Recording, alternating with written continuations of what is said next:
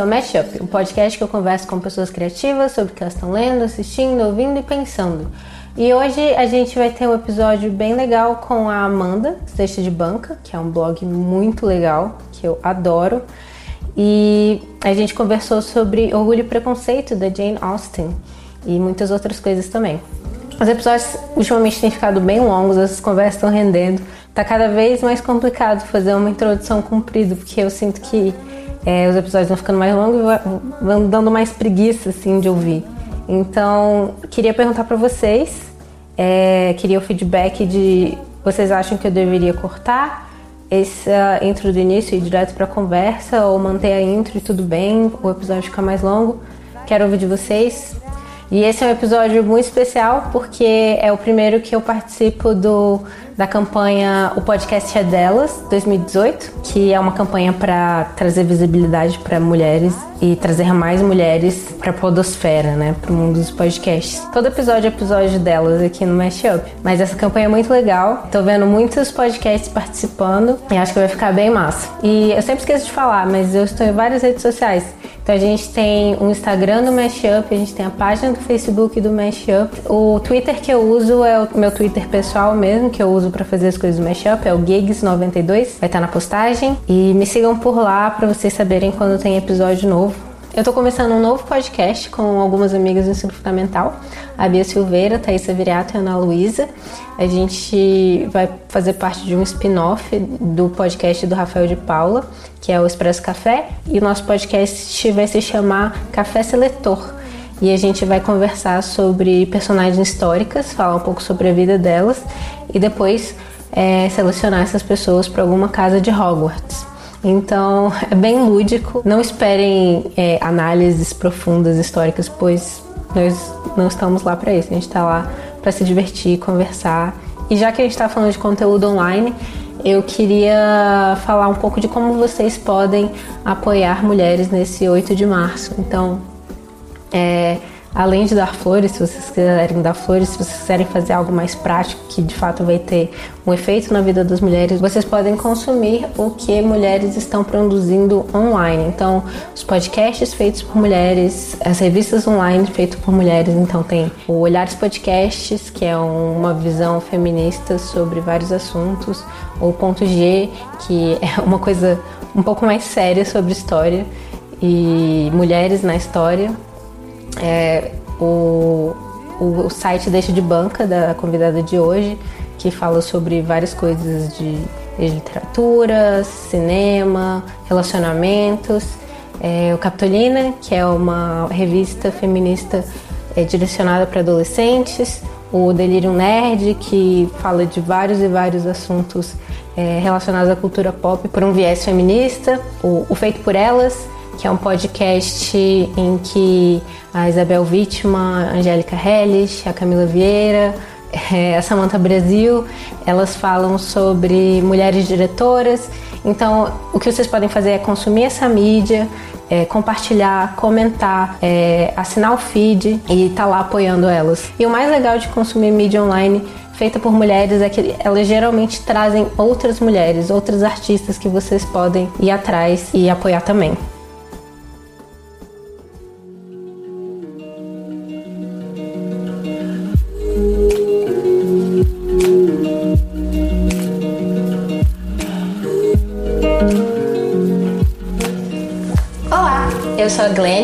Esse é o Mashup e a gente está aqui hoje com a Amanda do Deixa de Banca e ela vai se apresentar. É, Oi, gente. É, como a Glennis falou, meu nome é Amanda. Eu tenho um blog, chama Deixa de Banca, desde 2012, eu acho. É, eu sou formada em comunicação e eu trabalho numa agência de comunicação com redes sociais e eu também faço zines. Massa. E hoje a gente vai conversar sobre orgulho e preconceito.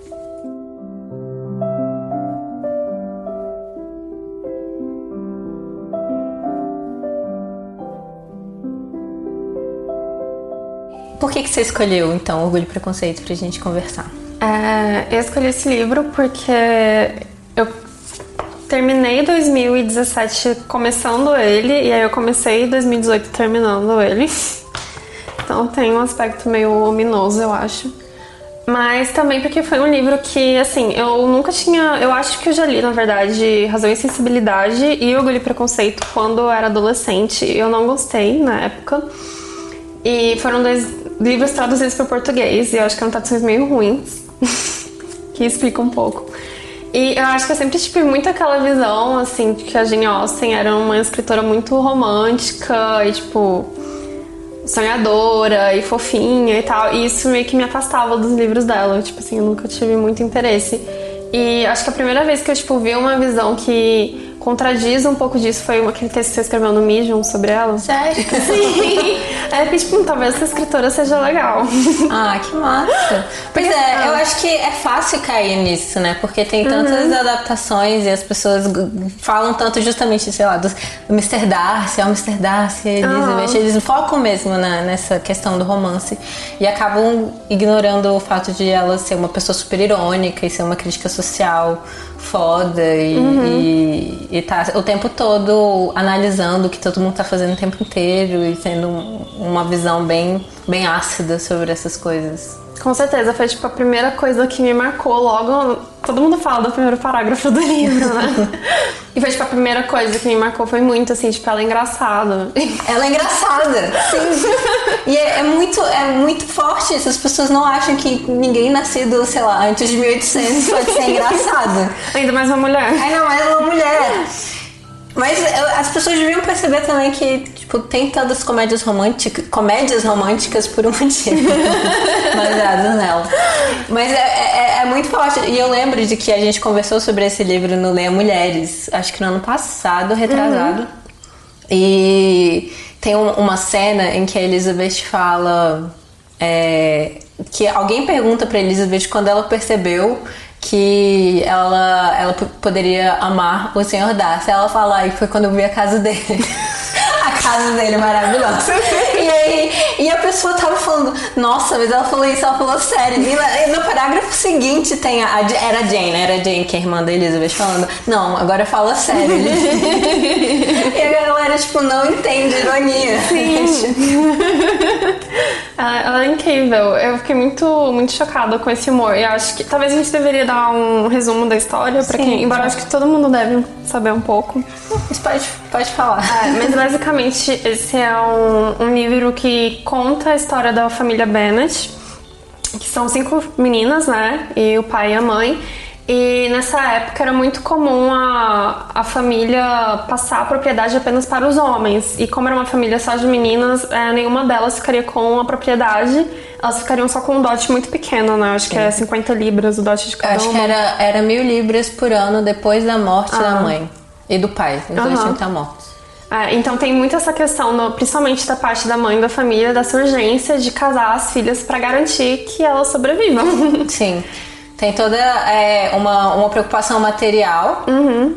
Que, que, que, geralmente é ignorada quando a gente fala de amor romântico, né? O amor romântico deve ignorar uhum. questões materiais.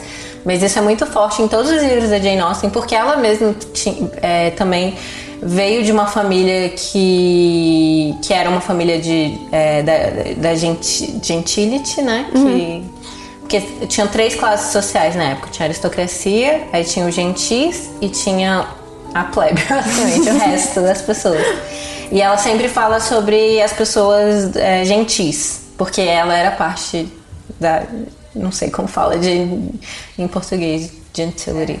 E, e aí tem é, essa, essas preocupações materiais que ela mesma passou na vida uhum. dela, né?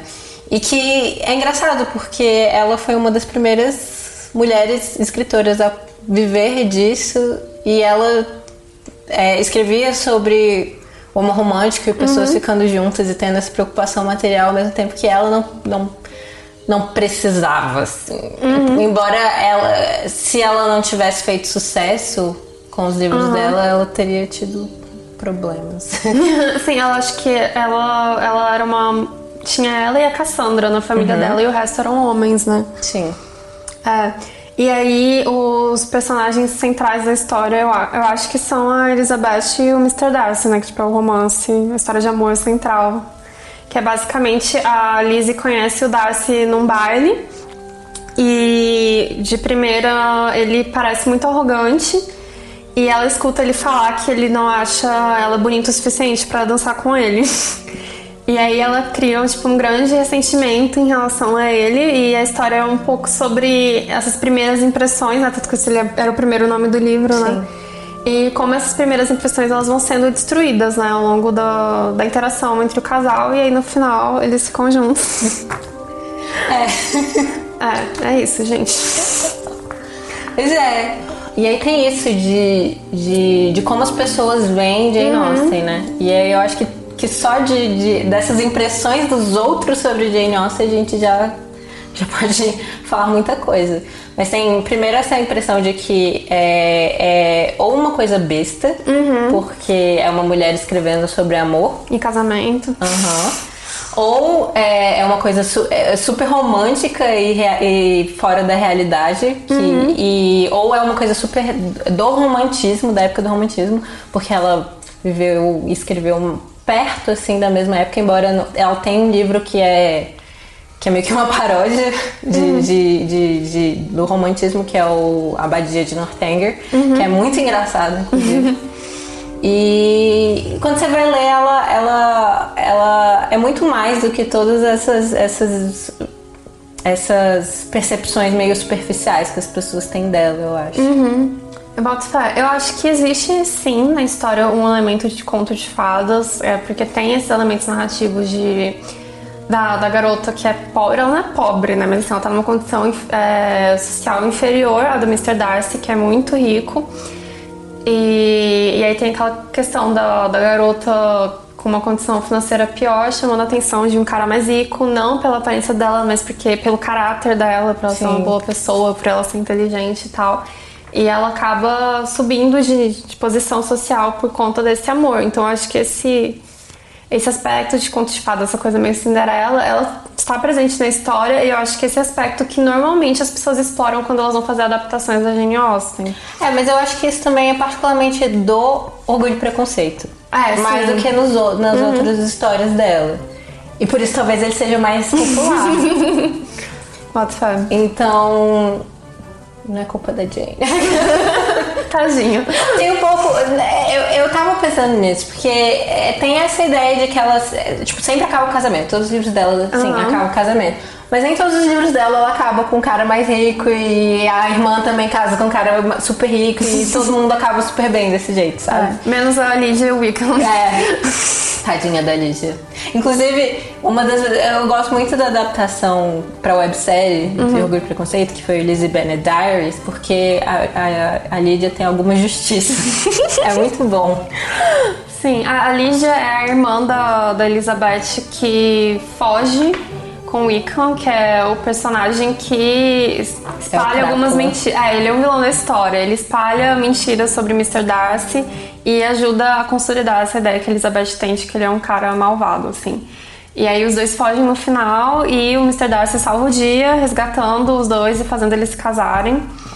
E eu acho que é interessante no livro também que a, ele é um livro moralista no sentido que ela dá uma lição de moral na história, né? E a gente tem, tipo, acho que dois modelos de casamento infelizes, né? Que é o casamento motivado puramente pela atração sexual, né? Que é o casamento do pai Bennett e da mãe Bennett, né? Que tipo, os dois casaram porque eles sentiam atração sexual pelo outro, só que aí com a convivência eles percebem que eles não têm nada em comum. E aí o, o senhor Bennett, ele acaba sendo um marido e um pai muito negligente, que tipo, maltrata a esposa, né? Ele é bem ácido assim com ela e tá sempre sendo condescendente com ela.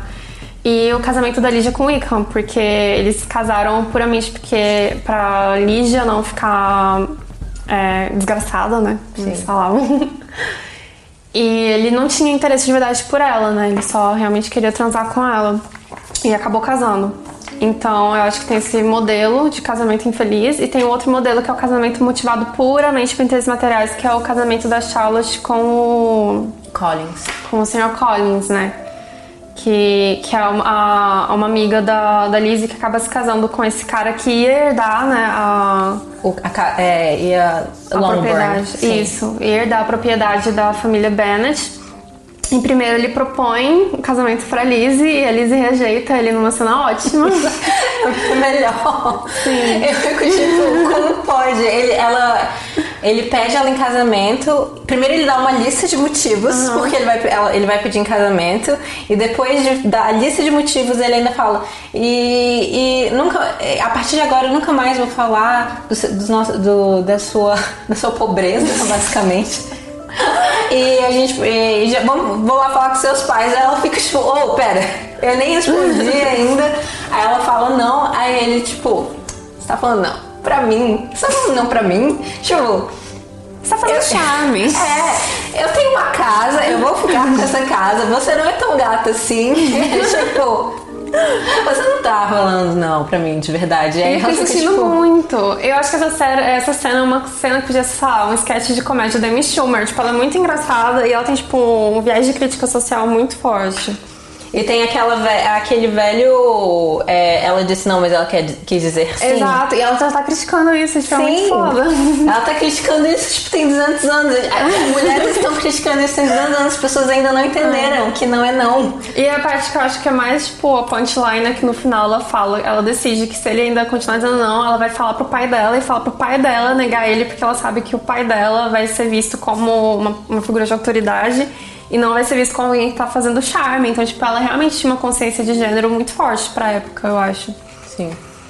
É, e aí, esse casamento dessa amiga da Lizzie com esse Sr. Collins é um casamento que é infeliz no sentido que os dois não se gostam, né? Ela casa com ele só pelo. porque ela precisava ter um marido, porque senão ela ia ficar dependente da família dela, né? E ela acabou optando por isso. E no caso da Lisa é meio que o ideal, né? Tipo, ela casou com um cara que fazia sentido no aspecto financeiro, porque ele era rico e ela não era, então, tipo, ele não precisava do dote dela e ela ia ter uma boa condição de vida. E também fazia sentido num, num aspecto de afeto mesmo, que os dois gostavam do outro e se admiravam. Então eu vejo muito ela criticando esse modelo materialista de casamento, mas também criticando esse modelo super romântico, assim. Ela vai meio que pra um caminho do meio. Exato. É, ela tinha mesmo uma veia bem moralista nesse sentido de ter uma, uma, uma lição. Uhum. E também porque o pai dela era pastor, né? então, mas é.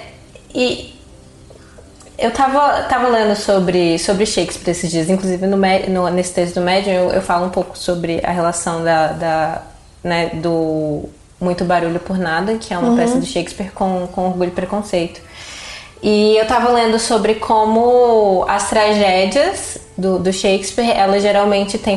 Elas sempre têm finais super infelizes, todo mundo morre, e elas são dominadas por homens. E as comédias, elas são sempre dominadas por mulheres, ou a maioria são dominadas por, por personagens femininas.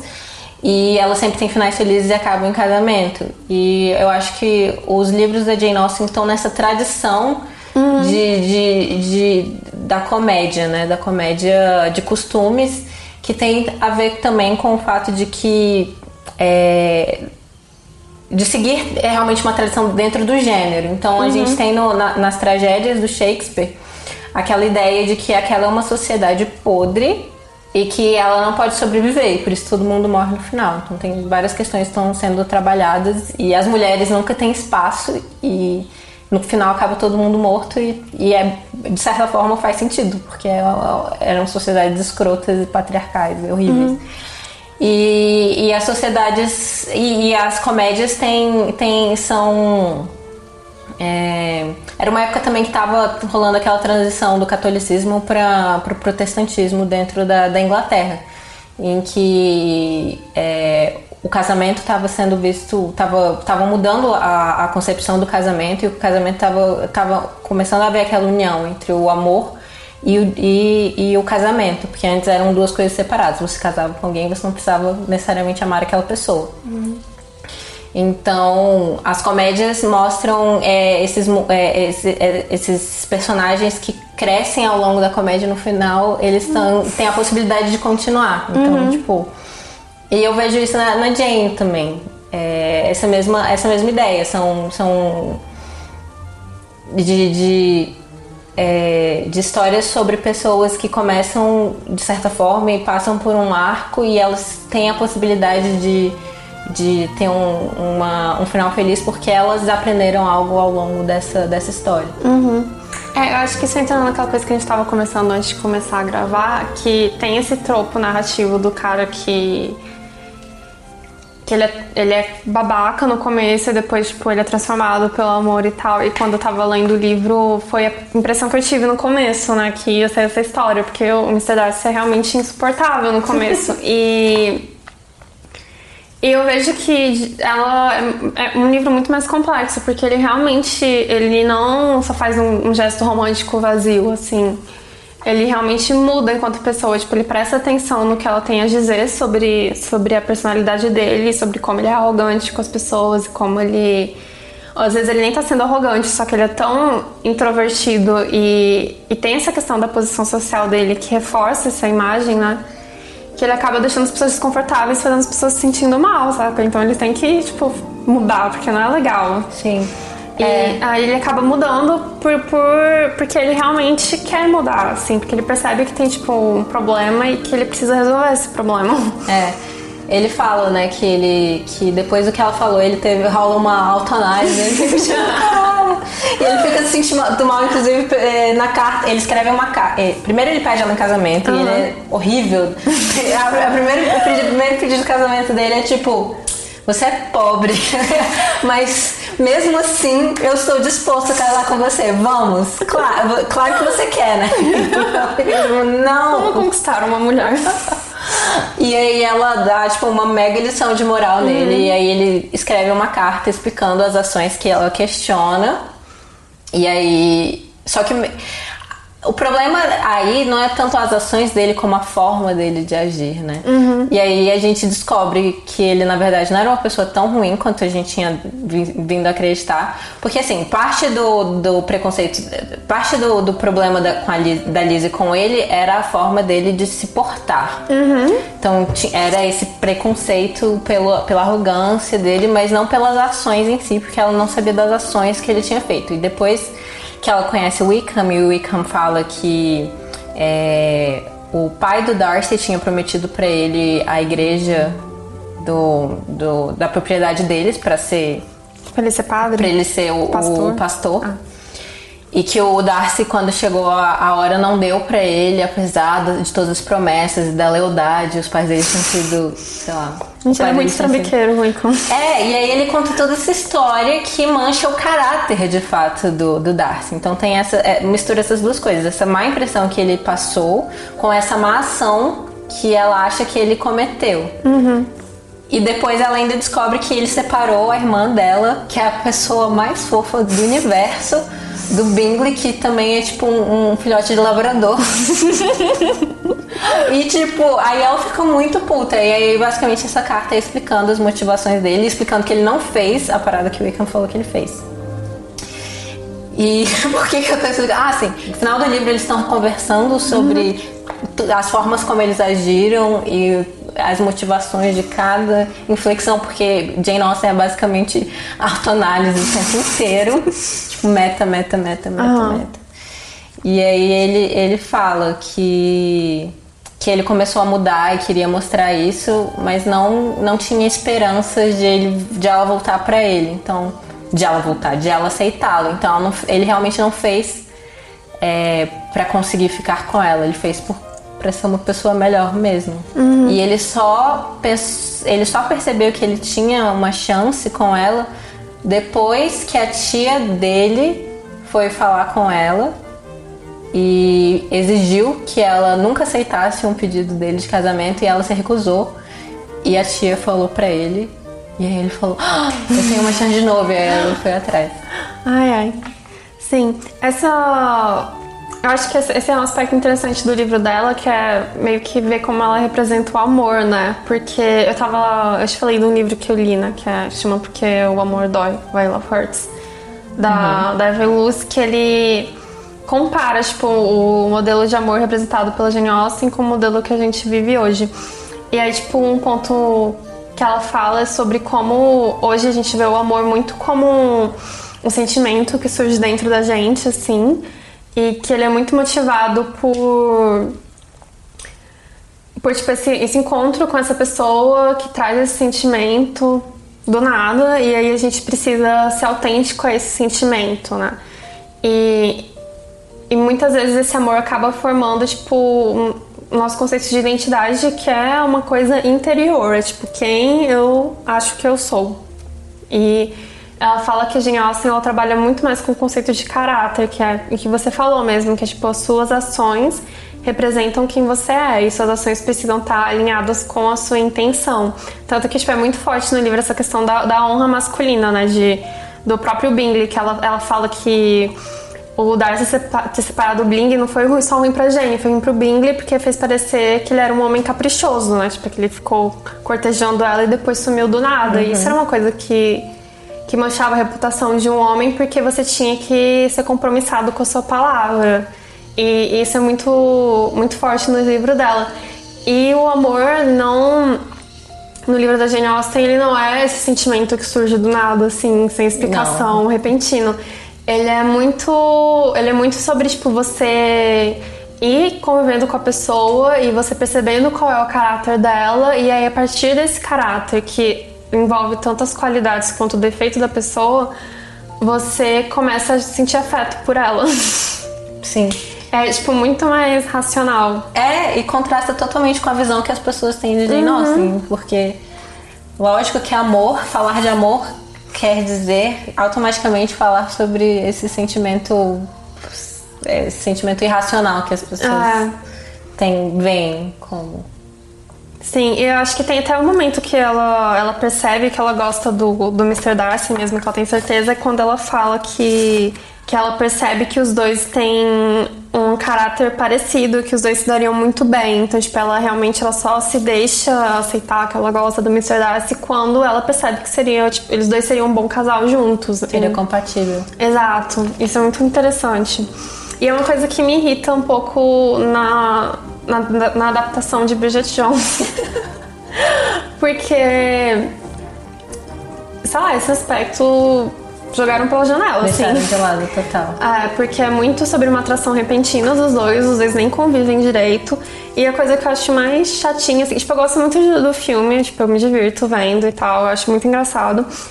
Mas me irrita um pouco como esse aspecto que eu acho mais interessante na história de Orgulho e Preconceito, que é essa mudança dos personagens que você falou, e não está presente no filme, assim, tipo, nenhum dos dois muda. Tipo, a Bridget Jones continua a mesma pessoa do começo, e o Mr. Darcy é muito mais aquele herói romântico tradicional, assim, do que um cara que, tipo, se abre à mudança. Tipo, ele não muda também. Não. Ele só mostra que ele não era aquele crápula que ele, ela é. achava que ele era, basicamente é isso. É, ele só mostra que, tipo, o suéter da, de rena não, não era dele, era a mãe dele que deu pra ele. Isso que foi, tipo, um dos motivos principais pra Bridget Jones odiar ele. É, das adaptações também, eu gosto muito do, do filme Joe Wright, né? Do Joe Wright, 2005, com a Keira Knightley, com o Matthew McFadden. Não, é porque eu tenho um crush muito forte na Keira Knightley. Sim, é, tipo... é, tipo, os dois são muito perfeitos juntos. É, tipo, duas pessoas perfeitas que eu gostaria de pegar se pegando. Sim, na chuva de Pois é, e é um, é, eu acho engraçado, a gente estava conversando antes também, de como essa adaptação entre, entre os, os a, as grandes fãs de Jane Austen, ela, as pessoas odeiam, porque as pessoas colocam a, ela em competição com a série da BBC de 1995, uhum. que também tem o, o Colin Firth como Mr. Darcy.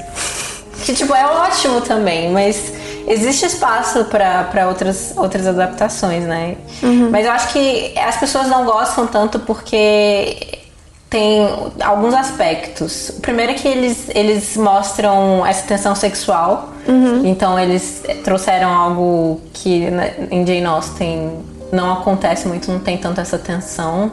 Tem uma única cena que eu lembro que tem tensão sexual que eu até anotei aqui, que é a cena que eles estão conversando, tipo, quando ela tá visitando a, a Charlotte Lucas. E aí, tipo, ele mexe a cadeira dele para mais perto da dela quando ele tá perguntando se, se ela sairia, tipo, da, da parte da, da, onde ela mora com a família dela, da região. E aí, tipo, ela fica meio desconfortável e aí ele percebe que, tipo, ele chegou mais para perto dela e ele, tipo, vira a cadeira dele para mais longe e pega um jornal. muito, ele é muito socialmente constrangido. É muito engraçado. Eu, tipo, as pessoas se identificam muito com a, com a Lizzie, mas eu me identifico muito com o Darcy. É, tipo, ele não dá conta de interações sociais. Que é inclusive o que eu tava falando, que, o que eu gosto da, da versão de 2005, porque no livro fala, né, que o Darcy, mais do que do que do que ser arrogante, ele é uma pessoa tímida também. Uhum. E o, o Matthew McFadden tem muito a fragilidade, a vulnerabilidade de uma pessoa que é, sei lá, rica e bonita, mas que que, que não sabe se interagir muito bem com as outras. Que, uhum. eu, que eu sinto que o, o, o Colin Firth não passa tanto, apesar de ele ser mais. Ele parece mais seguro, assim, é... sim. É. E, mas o que eu gosto justamente é que traz é, camadas pro trabalho da Jane Austen. O que eu gosto de adaptações é justamente aquela coisa. Uhum. Não existe uma adaptação, uma tradução né, do, do, do literária para o cinema que, que seja completamente fiel. Sempre vai ser uma visão de um diretor, uma visão de alguém, uhum. de um time de pessoas. E isso nunca vai se comparar à nossa versão que está na nossa cabeça. Porque quando você lê, você vê de um jeito. Do jeito que você quiser. É, exato. E é aquela, aquela versão do filme vai ser sempre de uma pessoa só. Então não tem como ela. Por isso que a gente precisa de várias também. E, de, e, inclusive, Orgulho e Preconceito tá, tá, muito, tá muito bem nesse sentido. Tem um milhão de adaptações para escolher.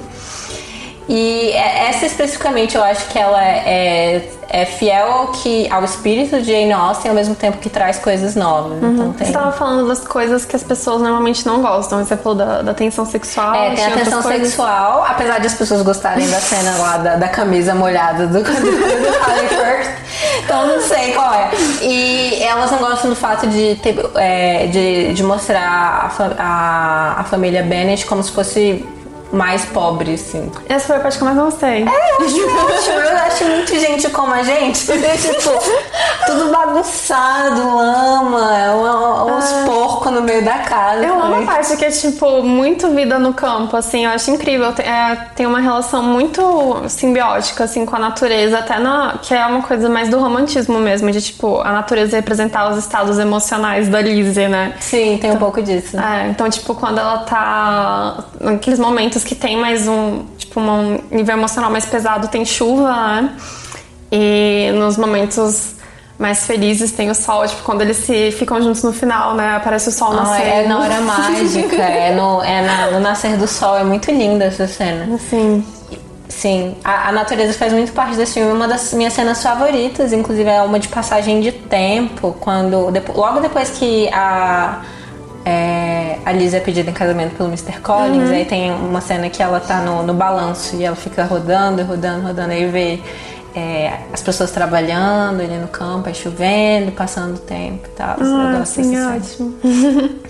Sobre a Charlotte Lucas, voltando ela, porque eu gosto muito dessa personagem e, e apesar de ver o, o casamento dela também como uma representação de, de um casamento é, falhado, era um casamento que não deu certo. Uhum ela não é uma pessoa que não deu certo. Ela é uma pessoa que, que atinge os objetivos dela. Uhum, com certeza. E a Lizzie também, é, a Lizzie julga ela muito forte quando ela aceita. A Lizzie julga muitas pessoas. A Lizzie julga muitas pessoas. É, inclusive é isso que ela... isso que ela precisa mudar na história. É isso que ela precisa mudar na história, no final das contas. Que era o que ela gostava nela mesma, né? É. E era o que ela gostava também no pai dela, que é uma pessoa super sarcástica que julga os outros também. Uhum. Por isso que eles têm uma relação próxima. E a Lizzie, quando ela sabe, quando ela descobre que a, que a Charlotte vai casar com o Mr. Collins, ela fica indignadíssima. Ela fala, tipo, perde todo respeito por essa pessoa que era minha melhor amiga e tal. E eu fico tipo, cara, a, a Charlotte fala com todas as letras. Ela não gosta de homens. Ela, tipo, e não tem grandes. E, e não tem grandes pretensões quanto ao casamento. Então, tipo, o que ela precisa é de uma casa pra garantir o futuro dela. É isso. Uhum. E, e, é isso que ela consegue. Pra mim, ela é lésbica. e nessa época, ela não teria possibilidade de, de viver do jeito que ela queria. Uhum. Mas é isso, ela é uma pessoa super prática. E Sim. que não, que não vê o amor romântico como, como o objetivo final da vida uhum. dela. E Mas assim, bem. eu sinto uma pontada de tristeza, né? Tipo, vendo essa situação dela precisar casar Não, pra claro, sobreviver. claro, com certeza. É, É, que acho que é um aspecto que as pessoas às vezes não sacam sobre porque casamento é tão central no livro delas, porque dela, porque não é só o amor, é tipo você casa ou você vai ser tipo condenado a uma vida de pobreza. não pense sobre romance. Se você não pensar, você também vai morrer de fome. Porra. Complicado, né? É, tem um tem uma parte no livro, eu acho bem legal também esses momentos que ela faz essas críticas, que tem uma parte que ela fala muito sobre essa questão do, do amor caprichoso dos homens, né? Primeiro quando ela critica. Até é meio chata essa questão dela ser tão vinculada ao romantismo, porque ela até zoou o romantismo naquela parte que a, a Lizzie fala sobre poetas, né? Que ela fala que escrever poemas de amor é uma forma de fazer o amor acabar Aham. mais rápido. Sim. Então ela tá meio que criticando essa volubilidade, né? Dos, dos poetas românticos.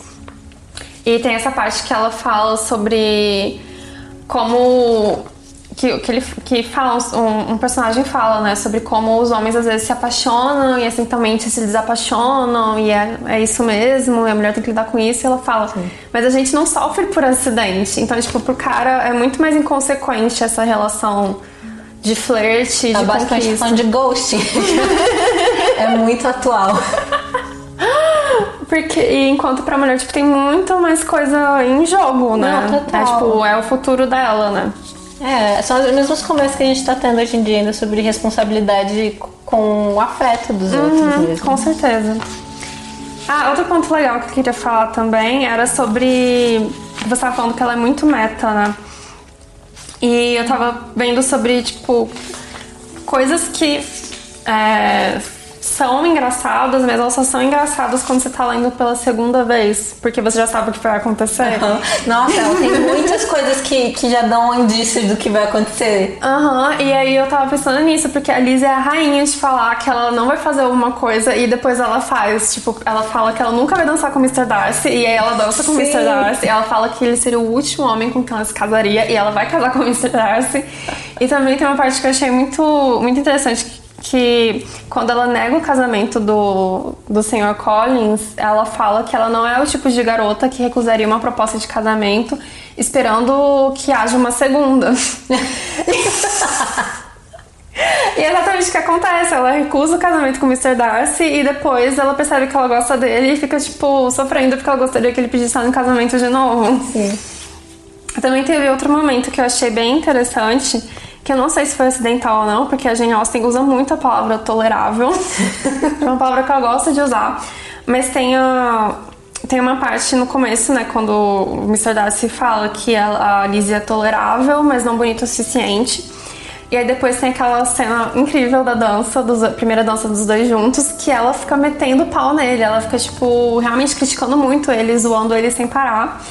E aí eles se separam e aí a Jane Austen fala que ele está sentindo um sentimento tolerável no peito dele. e eu sinto que ela está zoando o Mr. Darcy. Mas ele é muito zoável, né? Eu não sei como as pessoas, tipo, colocam ele nesse pedestal. Porque ele, tipo.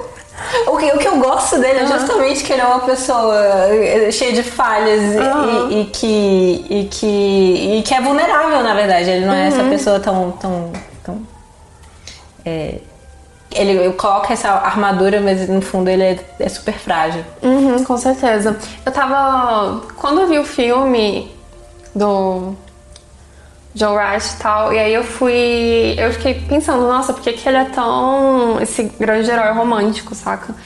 E eu, eu fui pesquisar, tipo, o que as pessoas estavam falando na internet, pra entender por que, que as pessoas gostavam tanto do Mr. Darcy. Porque eu também fiquei, tipo, com uma quedinha nele lendo o livro tipo, vendo o filme. E aí eu vi que as pessoas. as- os principais motivos que as mulheres citavam era que, tipo, ele se colocava disponível pra mudanças. Então ele, sei lá, tipo, escutava o que a Lizzie tinha a dizer e agia em relação a isso. E a segunda coisa é que, tipo, ele resolvia os problemas. tipo, ele fazia as coisas. Tipo, ele... Ele age. Exato, sim. então acho que- isso. É, não é só ser, é fazer, né? Exato. Então eu acho que talvez esses sejam os pontos principais e não meramente a questão do, do conto de fadas, assim, dele ser um cara bonitão e rico e tal. Inclusive, outro livro interessante da Jane Austen nesse sentido material é, é o único livro que fala sobre uma personagem rica dela, que é a Emma. Uhum, esse eu não li ainda. Nossa, eu amo esse livro. eu amo muito. Porque, porque deu origem às as, Patricinhas de Beverly Hills, então, tipo. Só por é uma adaptação, né? Porque pegou a parte do humor. Total. Pega o espírito de Jane Austen. Pra mim, é a melhor adaptação de Jane Austen porque, é, em termos de linguagem, é um bom livro. Não é só. É, não é só, tipo, texto. É realmente. É, usa todos os recursos audiovisuais uhum. de uma uhum. forma massa. E tem um espírito de Jane Austen muito forte ali. Tem isso de, do, do humor, tem o arco, aprender algo, mudar, etc. Uhum. E esqueci o que eu ia falar, que bosta. Ah, sim, ela é a única personagem rica da Jane Austen, a única é, heroína rica. E ela é a única heroína que fala que não quer casar. Tipo, no final ela casa, mas porque ela, ela, ela gosta do, do Sr. Knightley. Mas. Mas ela não tem a necessidade de casar. E isso é, é tipo, muda completamente a perspectiva dela, assim, uhum. sobre a vida. Ela não tá. É, tipo, ela tá aberta caso apareça, uhum. mas ela, a vida dela não depende disso. Porque, simplesmente porque ela tem dinheiro. Então ela, ela, ela considera não casar e ficar com o pai dela e cuidar do pai dela. Então, tipo, fico tipo, massa. é realmente, é, é, realmente, tipo, a mulher tem que pensar no, no, no, casamento porque é uma questão de vida ou morte. Uhum. Basicamente. Sim, e eu acho que. Não sei se é uma questão que traduz tão bem pra, pra nossa época atual, porque o casamento ganhou outro sentido, né? E eu acho que isso colabora um pouco para as pessoas lerem esse livro com esse olhar moderno, né? Sem se atentar para as questões Sim. da época. Por isso que é o legal também da, da, da websérie, o Lizzie Bennet Diaries, é que o, o Mr. Collins, ele não pede ela em, em namoro ou em casamento. Ela, ele dá uma, uma. Ele oferece um emprego para ela. E ela fala não, porque era um emprego, tipo, totalmente prático e que não tinha nada a ver com o que ela queria uhum. fazer. Era, tipo, fazer vídeos institucionais. E aí a Charlotte vai lá e, e, aceita o emprego. E aí ela perde o respeito dela. Sim. Boa adaptação. É bem legal. Sim. Uma coisa que eu tava vendo também antes de vir pra cá era como os livros da Jane Austen, tipo, ela assinava anonimamente, né? E era sempre primeiro, o primeiro livro que ela publicou, Razão e Sensibilidade, foi por uma dama, né? By a Lady. Uhum. E os outros eram, tipo, ah, pela autora de Razão e Sensibilidade, ah, pela autora de Orgulho e Preconceito, né? E eram livros que, que romances naquela época, as novelas e tal, eles eram voltados pro, geralmente para o público feminino e visto como literatura, tipo, inferior. Sim. E eu tava pensando muito sobre essa relação com Jane Austen e com a Chiclete de hoje, né? Porque ela, ela é muito influente, eu acho. Principalmente com Bridget Jones, que é tipo um dos livros centrais, né? E tal. E é uma literatura que também é, é vista como de mulherzinha e inferior, uhum. né? Sim, total. É, tanto Jane Austen quanto o Chiclete de hoje em dia é visto como inferior ainda. Que foi é, o que eu falei sobre no, no texto do Medium, né? E como o Shakespeare, apesar de todas as comédias dele também acabarem com casamento e com pessoas felizes, não era visto de forma de, como não era visto como inferior, como o Jane uhum. Austen é vista. E não sei, mas as pessoas vão ver mulheres de forma inferior, né? Não tem como. não importa o que elas façam. Foda. Sim. É. Eu acho que também um aspecto que as pessoas não, não enxergam tanto como revolucionário, porque virou uma coisa tradicional na literatura, é como ela trata muito do cotidiano das pessoas, e na época isso não era tão comum, assim, os livros eram muito aquele que você falou, né, tipo romance gótico, que eram aquelas coisas super fantasiosas e mirabolantes e tal, e o dela era só o dia a dia de pessoas comuns, e ela trabalha muito essa questão da das pessoas, elas não são tão alegóricas, né, elas são mais pessoas que parecem pessoas reais mesmo, com quem a gente conseguiria, tipo, conviver e tal. Não, total. Eu sinto que eu, os personagens dela são, tipo. Com certeza é, ela trazia muito da, da vida dela e da, das observações dela, das uhum. pessoas em volta dela, porque são. são são falhas assim muito comuns assim. Com certeza. Eu hum. gosto bastante. Sobre, sobre a Lizzie, por que, que você acha que ela é tipo uma heroína que, que a, gente consegue se identificar tanto, assim? Talvez você não, porque você disse que você se identifica mais com o Mr. Mentira, Darcy. é, não, eu, não eu, eu- com o Mr. Darcy é a parada do, do- da dificuldade em socializar. Mas eu acho que a Lizzie. Não, deixa eu pensar nessa resposta. Deixa eu pensar. Eu acho que um aspecto, pelo menos que, que para mim, eu acho que pra muita gente, e que é muito comum em literatura chick também, é que ela é meio que uma personagem que não, não é tão convencional em termos de feminilidade, assim, ela é meio tomboy, né? Tipo, ela gosta muito de caminhar e ela tá sempre com a barra da roupa suja de lama e ela gosta muito de ler e ela não é ela, é- ela tem uma língua muito afiada Sim. e ela tá sempre desafiando, tipo, intelectualmente as pessoas em volta dela. Tipo, ela é muito assertiva intelectualmente. E eu sinto que acho que todas as mulheres sentem que elas não estão sendo mulheres o suficiente, assim, sempre existe tipo uma parte da gente que fica achando que a gente não tá se conformando com esse padrão de feminilidade. E aí eu acho que talvez seja interessante ver tipo uma personagem que não é convencionalmente feminina, porque nenhuma mulher vai ser convencionalmente feminina 100%, porque tipo é um mito, sabe? E ver ela sendo retratada numa luz positiva, assim, de, de ela, tipo, ser uma personagem massa. É, é porque a gente acaba que tem a a Jane, né? A Jane, e a Jane é essa personagem luminosa Aham. e perfeita e de totalmente fora. vista de fora, total. E, e ela não é a protagonista. É, E ao mesmo tempo ela não, não, é, não é colocada em, em competição com, com a, a Elizabeth de forma alguma. E ela com, mas ela não é também essa, esse, essa pessoa alcançável. E aí quando quando você coloca elas duas, né?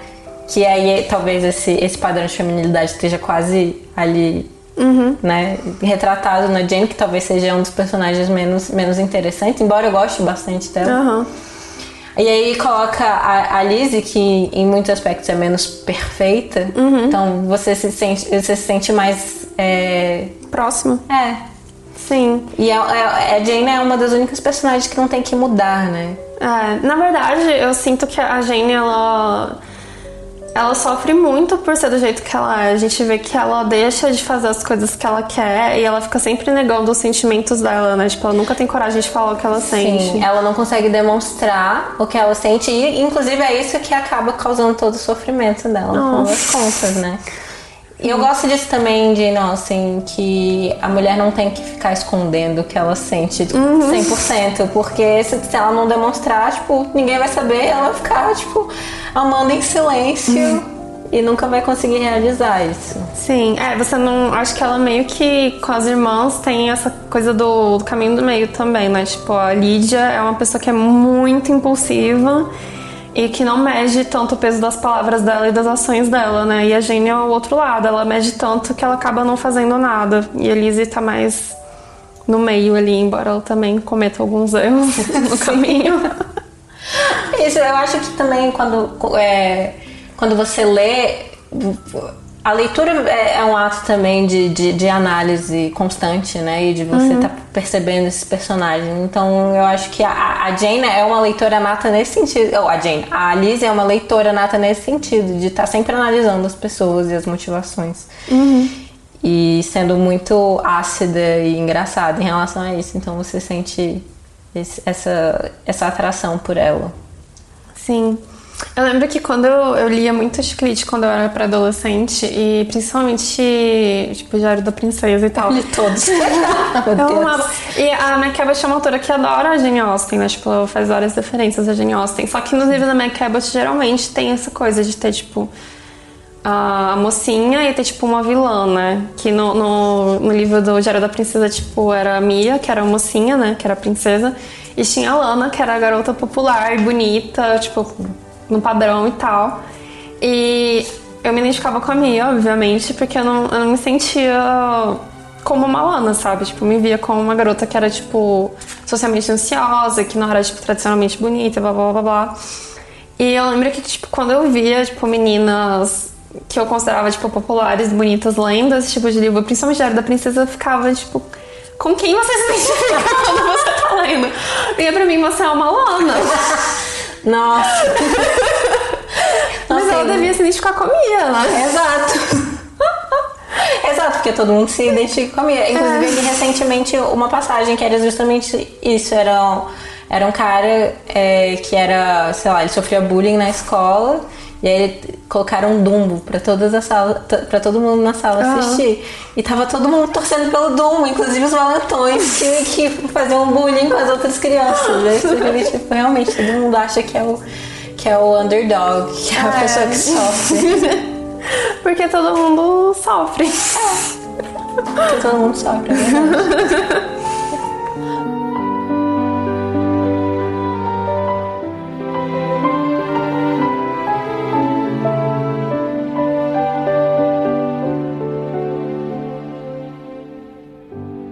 Então eu tenho duas perguntas Ai, pra gente Deus. fechar. Ah. A primeira é o que você tá lendo agora. Ah, tá, eu tô lendo é, A Filha Perdida, da Helena Ferrante. Eu tô ainda no começo, mas mais pra metade. Ah, eu tô gostando, ele parece mais, mais pesado. Eu não sei se é mais pesado que a, tetralo- a tetralogia napolitana, mas ele Eu acho que. mais emocionalmente denso, É, assim. É. exato. Eu acho que talvez ele seja mais emocionalmente denso. Apesar das coisas que acontecem na tetralogia napolitana. Ah, serem? Também, competição difícil. Você leu o Dia de Abandono? Li, eu acho que esse é o mais Esse pesado é o de mais todos. pesado de todos. Realmente. Esse é cabuloso. É. Massa. E foi o primeiro dela que eu li. O primeiro que ele foi A Filha Perdida. É, esse livro é mais recente ou mais antigo? Tipo, eu não sei. Eu não sei também, não sei qual foi a ordem. Boto fé. E ela tá com uma, com uma coluna agora, Ah, né? eu lendo. Guardian, né? Bem fofinho. E a outra pergunta que eu tenho pra você é qual é o seu filme conforto? Qual é o filme que você consegue assistir em qualquer situação? Hum, ah, é o casamento do meu melhor amigo. ah, não. É, mas é esse filme porque eu acho ele bom de ver quando eu tô triste ou bom de ver quando eu tô feliz, assim, porque quando eu tô triste eu reflito muito vendo esse filme. E quando eu tô feliz eu só fico dando risadas. Maravilhoso. Massa. Sim. É, onde a gente encontra, então, nas redes? É, deixadebanca.com.br é o meu blog. Aí no Facebook é Deixa de Banca, no Instagram é Deixa de Banca e no Twitter é Deixa de Banca. Bem simples. Sim. Massa. Muito obrigada. Ah, Obrigada a você.